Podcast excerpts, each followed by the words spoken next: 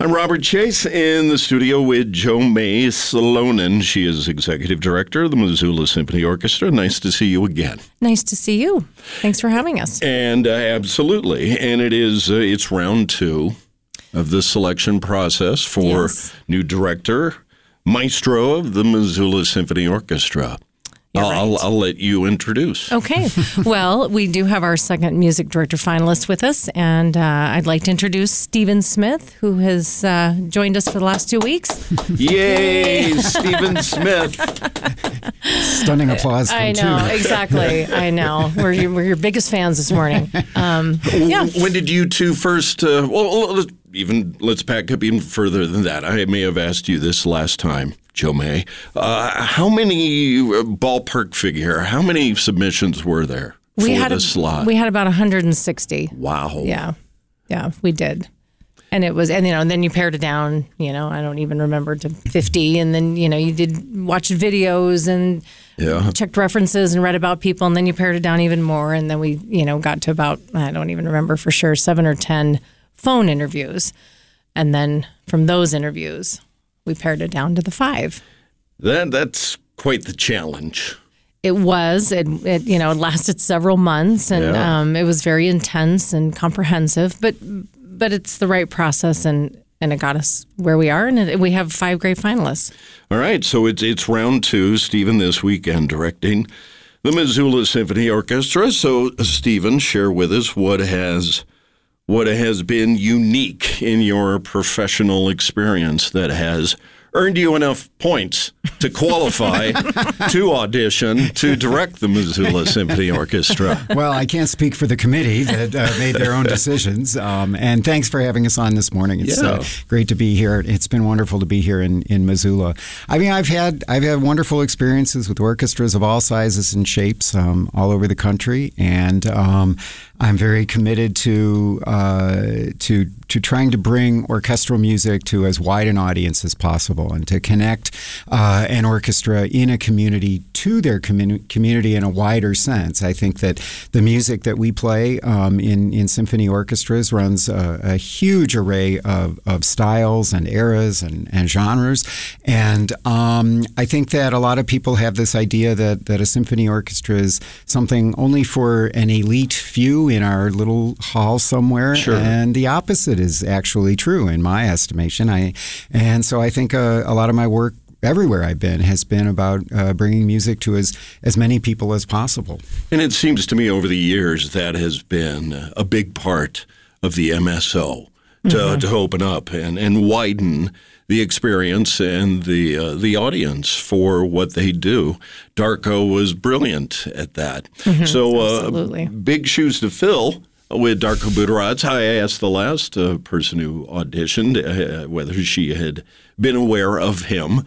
Were you aware of, of Darko? Uh, I've, I've never met him. No, Okay. I, I mean I sort of knew his name just uh, as I got into uh, into this search process and, and aware of his work. And clearly, yeah, he was very successful and had had a great uh, uh, a, a great impact on the community and the orchestra here.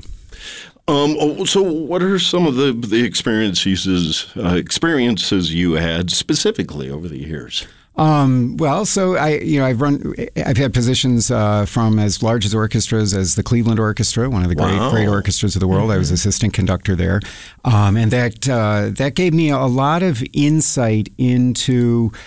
Uh, into the idea of what is possible, you know, to go to go to work every day and hear this this world class orchestra do amazing things that you just could never quite imagine an orchestra, could play with that precision, with that degree of shading of dynamic and color, and all of that was ama- an amazing experience.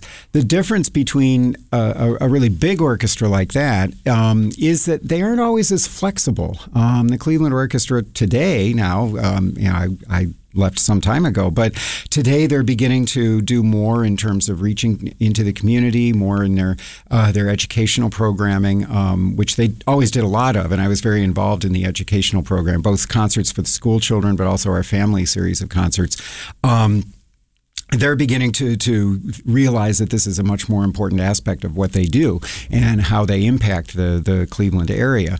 Um, they're in a kind of a unique position because they are, are this world class institution, uh, yeah. uh, and so now they're a lot of tradition. Exactly, exactly. so now they're struggling with how to how to uh, kind of rearrange themselves in a new in a new era. But it's like trying to turn a gigantic cruise ship when you have an orchestra yeah. that size. It, ta- it takes a long time. What I love about smaller orchestras and and some where I've been music director, both in Santa Fe and most recently um, in Richmond, um, is that it's possible to do things uh, more quickly. It's it's possible to, to dream up new ideas and implement them um, at a much faster pace and be a little bit more nimble uh, about creating uh, a, a, sense of atmosphere and a sense of, of, of, welcome for, for the community and to, to think up different kinds of programs, more casual kinds of programs where we, we might get into more in depth about the composer's life and influences, other people that they knew, places they traveled that impacted the music that they wrote, um, doing more kinds of performances for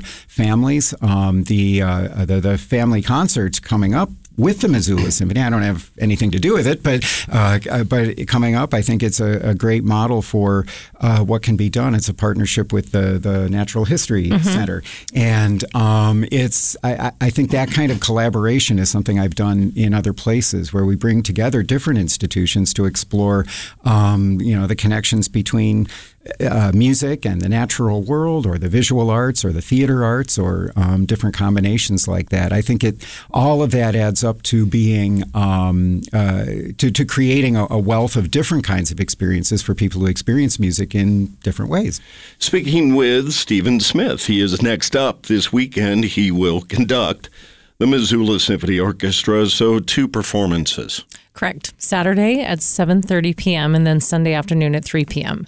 And tickets? We still have a few tickets left. Uh, I would say more on Sunday, and they can just call the office at 721 3194 and or visit us on the website too. All right, Stephen, you mentioned Santa Fe. Is it, did you work in the outdoor theater there that's kind of like at the opera, the Starship Enterprise out there in the middle of nowhere. I, did not actually work there. No, my position was as music director of the Santa Fe Symphony and Chorus, which uh, basically performs through the winter season, from from September to May, uh, the traditional concert season. The opera takes over the town in the, in the yeah. in the summertime. It's a it's an incredible institution. I certainly attended performances there. I know people who, who work there, yeah. but um, I've I've never been fortunate enough to to perform in that outdoor space. That is one of the coolest I saw. You know, I, I, performance you're, there. You're right. Time. I mean, that blending of indoors and outdoors is, is really exciting. I, I love outdoor concerts. Um, I think the summer concert that the Missoula Symphony does in Caras Park each year is a great model for the kinds of things that,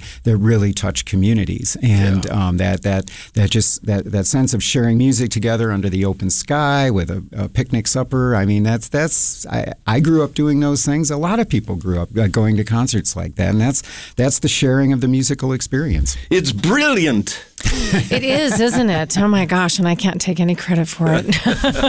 so, Stephen, what's on the docket? What are you thinking for this weekend? What's this to be is, presented? This is a great program. I'm really excited about it. Um, I'm I'm really excited to be working with the uh, chorale.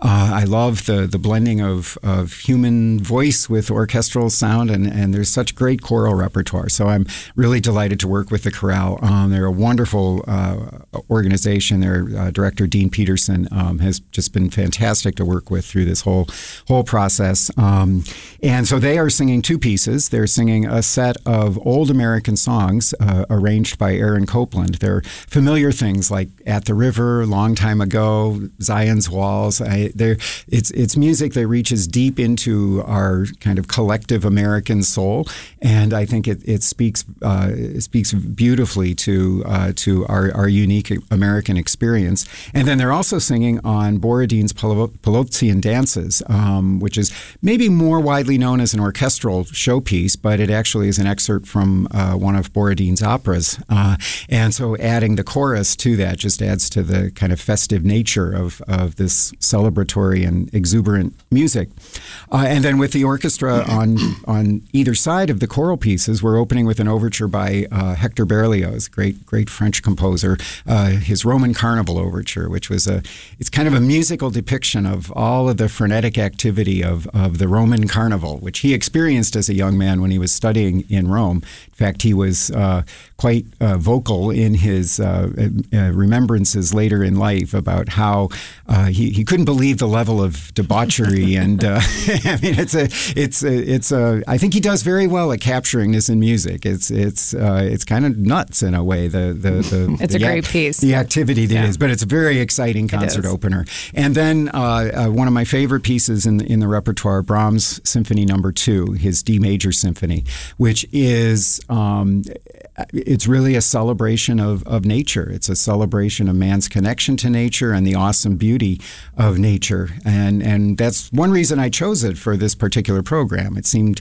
to me the perfect place, a piece that he wrote underneath these beautiful mountains in Austria. It seemed perfect to play it underneath these beautiful mountains around Missoula. Nice. Stephen Smith, he is uh, up this weekend to direct the symphony. And is this your first time here?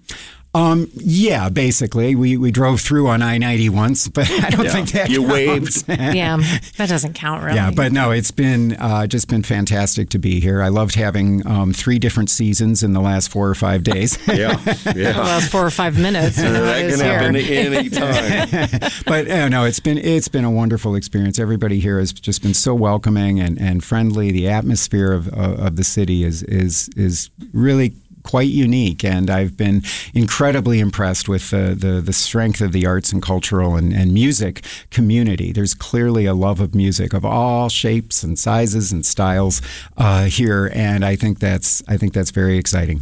Well, best of luck with your audition. Thank you, Joe May. Anything you want to add? No, I think I think we've pretty much covered it. We're excited for this weekend. Can I pop in on of one thing? You uh, sure. An hour before both performances, I'll give a, a pre-concert talk, our Downbeat Down Low, uh, which is a, a, great chance to come and hear a little bit more of uh, some of my thoughts behind the music, and background about the, the composers. Well, I think that backstory is always uh, interesting and uh, provides that, that framework for what's coming later. Mm-hmm. So, excellent opportunity to step up and visit with Stephen Smith prior to the performances Saturday night at 7:30 and Sunday afternoon at 3. Check in on tickets missoulasymphony.org. Joe yes. May, good to see you. Nice to see you too. Thank you again. Stephen, again, nice to meet you and Likewise. best of luck this Thank weekend. You. I'm Robert Chase from the Morning Trail. Thanks for listening to the Trail's nonprofit spotlight. Like us on Facebook, subscribe to this podcast for more nonprofit interviews and music content. And if your nonprofit has an upcoming event, let us know. We'll help you raise awareness. To be featured, call us at 721 6800 or send us an email to front desk at missoulabroadcasting.com dot com.